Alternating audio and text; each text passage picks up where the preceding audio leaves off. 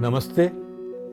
मैं हूँ अमिताभ श्रीवास्तव। और स्वागत है आप सबका हमारे इस खास कार्यक्रम में, जिसका नाम है नई धारा एकल।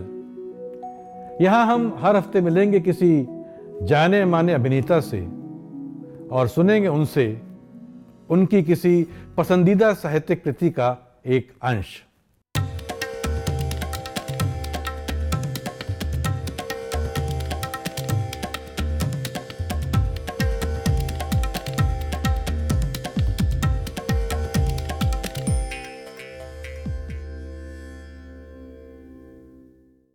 हमारे आज के कलाकार हैं श्री राजेंद्र गुप्ता।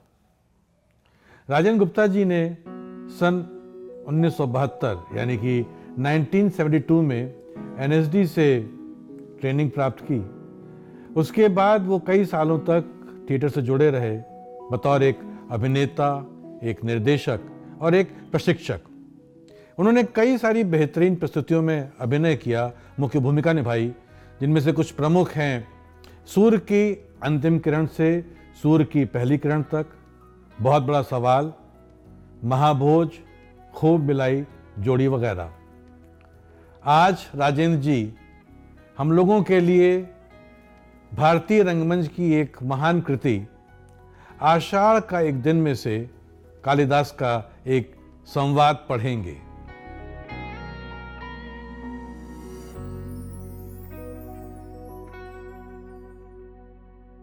आषाढ़ का एक दिन एक तीन अंकों का नाटक है और महाकवि कालिदास और उनकी प्रेमिका और प्रेरणा मल्लिका की कहानी है।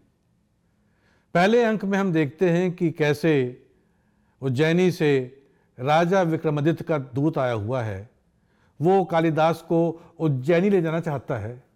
कालिदास जाना नहीं चाहते, लेकिन मल्लिका के ही बहुत कहने पर, समझाने पर वो जाते हैं, जहाँ उन्हें राजकवि का पद मिलता है, पुरस्कार मिलता है, और फिर वो वहीं के होके रह जाते हैं। नाटक का दूसरा अंक। हमें मालूम चलता है कि अब जो है, कालिदास का विवाह राजा विक्रमादित्य की बेटी से हो चुका है, और उन्हें कश्मीर का शासक बना दिया गया है। कालिदास की पत्नी गाँव में आती हैं कालिदास भी आते हैं, लेकिन वो मल्लिका से नहीं मिलते। मल्लिका उनका इंतज़ार करती रहती है और फिर आता है नाटक का तीसरा अंक कई सालों बाद। अब तक मल्लिका के जीवन में बहुत परिवर्तन आ गया है और वो एक बच्चे की माँ भी हो गई है। और तब एक रात कालिदास उससे मिलने आते हैं और उसके बाद जो वो कहते हैं मल्लिका से, वो हम सुनते हैं राजेंद्र गुप्ता जी से।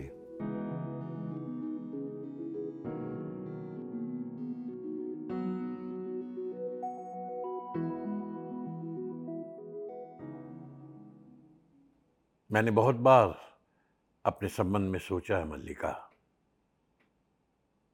और मैं हर बार इस निष्कर्ष पर पहुँचा हूँगा कि अंबिका ठीक कहती थी।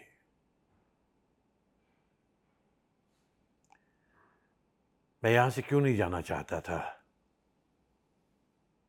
एक कारण तो यह भी था कि मुझे अपने ऊपर विश्वास नहीं था। मैं नहीं जानता था कि अभाव और भर्सना का जीवन व्यतीत करने के बाद प्रतिष्ठा और सम्मान के वातावरण में जाकर मैं कैसा अनुभव करूँगा?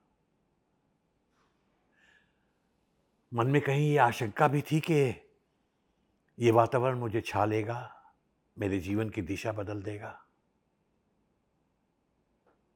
और यह आशंका निराधार नहीं थी।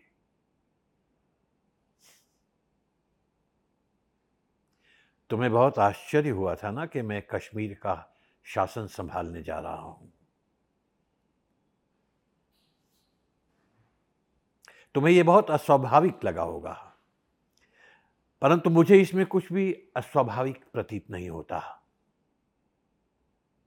अभावपूर्ण जीवन की ये एक स्वाभाविक प्रतिक्रिया थी। संभवतः उसमें कहीं उन सबसे प्रतिशोध लेने की भावना भी थी, जिन्होंने जब तब मेरी भर्त्सना की थी, मेरा उपहास उड़ाया था।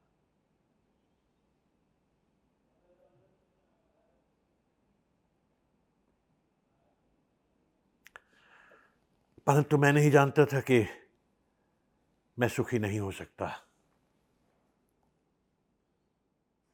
मैं बार बार अपने को विश्वास दिलाना चाहता था कि कभी उस वातावरण में नहीं कमी मुझमें है।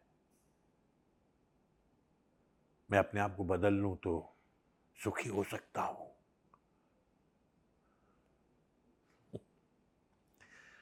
परंतु ऐसा नहीं हुआ, ना तो मैं बदल सका और ना ही मैं सुखी हो सका। अधिकार मिला सम्मान बहुत मिला। जो कुछ मैंने लिखा उसकी प्रतिलिपियाँ देश भर में पहुँच गई। परंतु मैं सुखी नहीं हुआ।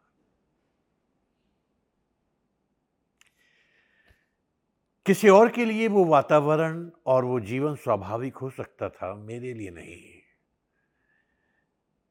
एक राज्य अधिकारी का कार्यक्षेत्र मेरे कार्यक्षेत्र से बिल्कुल भिन्न था। मुझे बार बार अनुभव होता था कि मैंने प्रभुता और सुविधा के मोह में पढ़कर उस क्षेत्र में अनाधिकार प्रवेश किया है। और जिस जिस विशाल में मुझे रहना चाहिए था, उससे मैं दूर हट गया हूँ।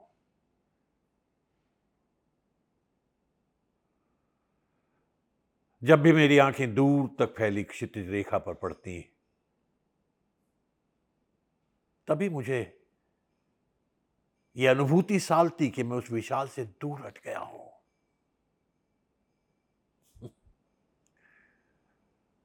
मैं अपने आप को आश्वासन देता रहा कि आज नहीं तो कल मैं परिस्थितियों को वश में कर लूँगा और समान रूप से दोनों क्षेत्रों में अपने आप को बांट लूँगा, परंतु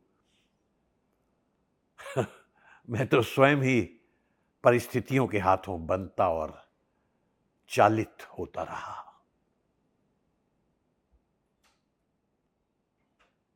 जिस कल की मुझे प्रतीक्षा थी, वो कल कभी नहीं आया। और मैं धीरे धीरे खंडित और खंडित होता गया।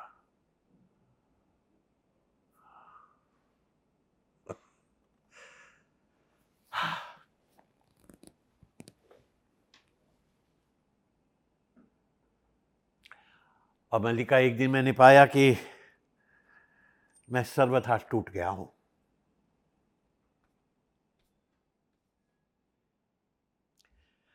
मैं वो व्यक्ति ही नहीं रह गया हूँ जिसका उस विशाल से कुछ भी संबंध था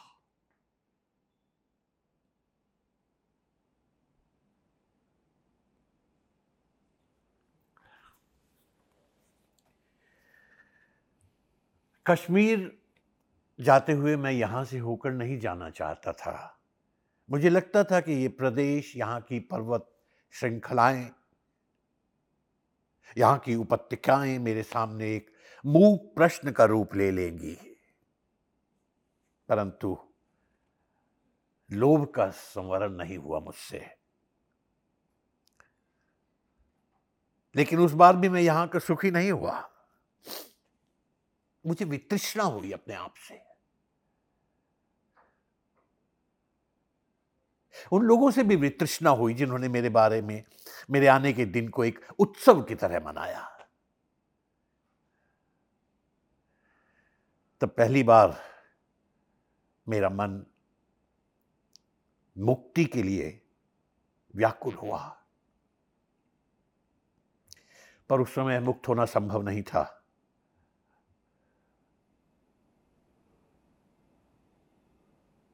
मैं तब तुमसे मिलने नहीं आया क्योंकि मुझे भय था। मैं मैं तुम्हारी तुम्हारी आँखें मेरे अस्थिर मन को विचलित कर देंगी, अस्थिर कर देंगी। मैं उनसे बचना चाहता था।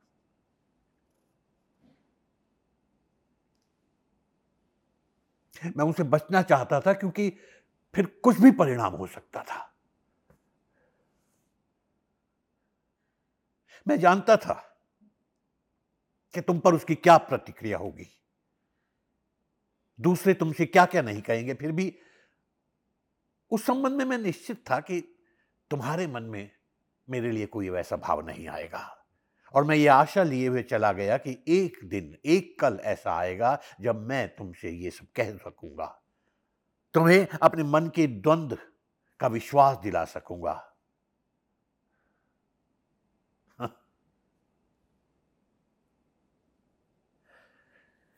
किंतु मैंने ये कभी नहीं सोचा कि द्वंद्व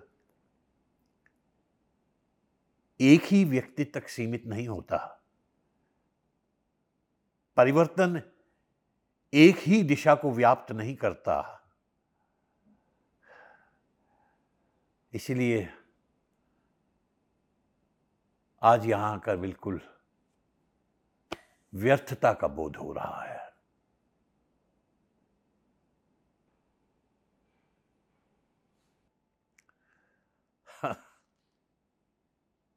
लोग सोचते हैं कि मैंने उस जीवन में और उस वातावरण में रहकर बहुत कुछ लिखा है। परंतु मैं जानता हूँ मैंने वहाँ रहकर कुछ नहीं लिखा। जो कुछ लिखा है वो यहाँ के जीवन का ही सत्य है। यहाँ के जीवन का संचय है। कुमार संभव की पृष्ठभूमि ये हिमालय है और तपस्विनी उमा तुम हो।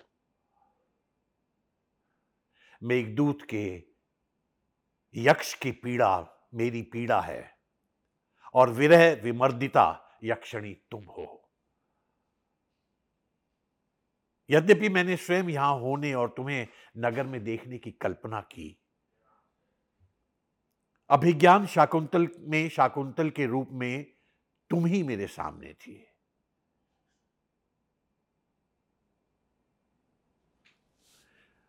मैंने जब जब जब जब भी लिखने का प्रयत्न किया, तुम्हारे और अपने जीवन के इतिहास को दोहराया।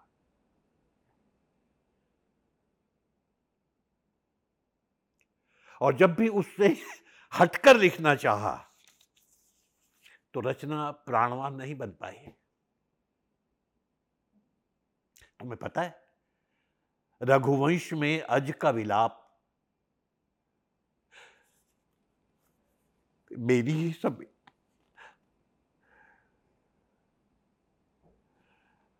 चाहता था तुम ये सब पढ़ पाती। परंतु हमारा सूत्र कुछ इस तरह से टूट गया कि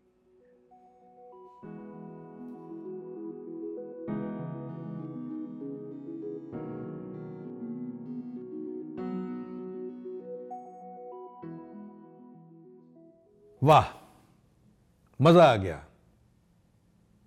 वाकई, मोहन राकेश की भाषा तो अद्भुत है ही, और उतना ही अद्भुत पाठ किया राजन गुप्ता जी ने।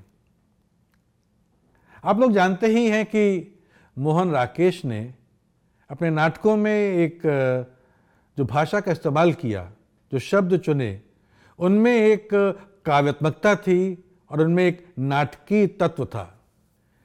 इसी बारे में जब हमने राजेंद्र गुप्ता जी से पूछा तो उन्होंने बताया मोहन राकेश, अपनी भाषा पर इतना उन्होंने काम किया ड्रामेटिक वर्ड पर कि वो चुनते हैं अपने विषय से।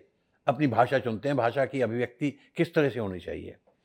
अब देखिए, एक तरफ़ आधे अधूरे है, जहाँ बिल्कुल शहरी बोलचाल की भाषा है, एकदम खट खट खट खट और एक तरफ़ ये है तो क्योंकि वो लिख रहे हैं, वो कालिदास के बारे में, कालिदास की कहानी अपने इस नाटक के थ्रू कह रहे हैं। कालिदास का विषाद, कालिदास की का अंतर्द्वंद।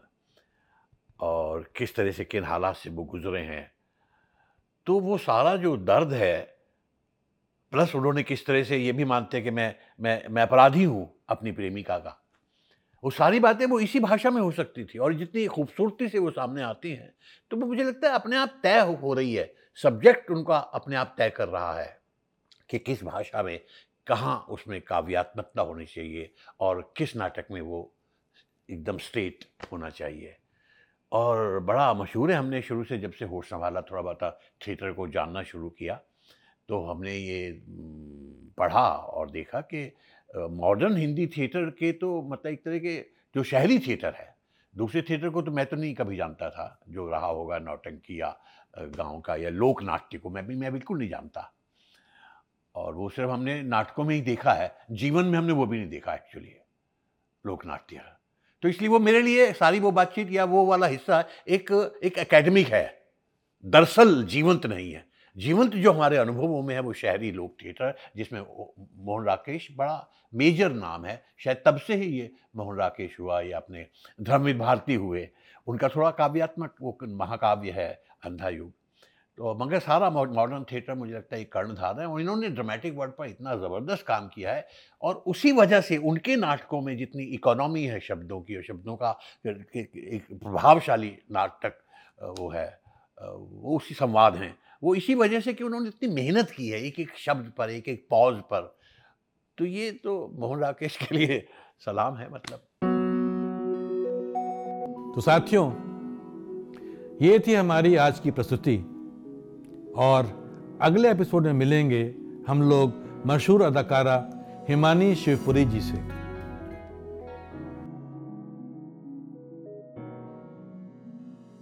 नई धारा के YouTube और सोशल मीडिया चैनल से जुड़े रहें।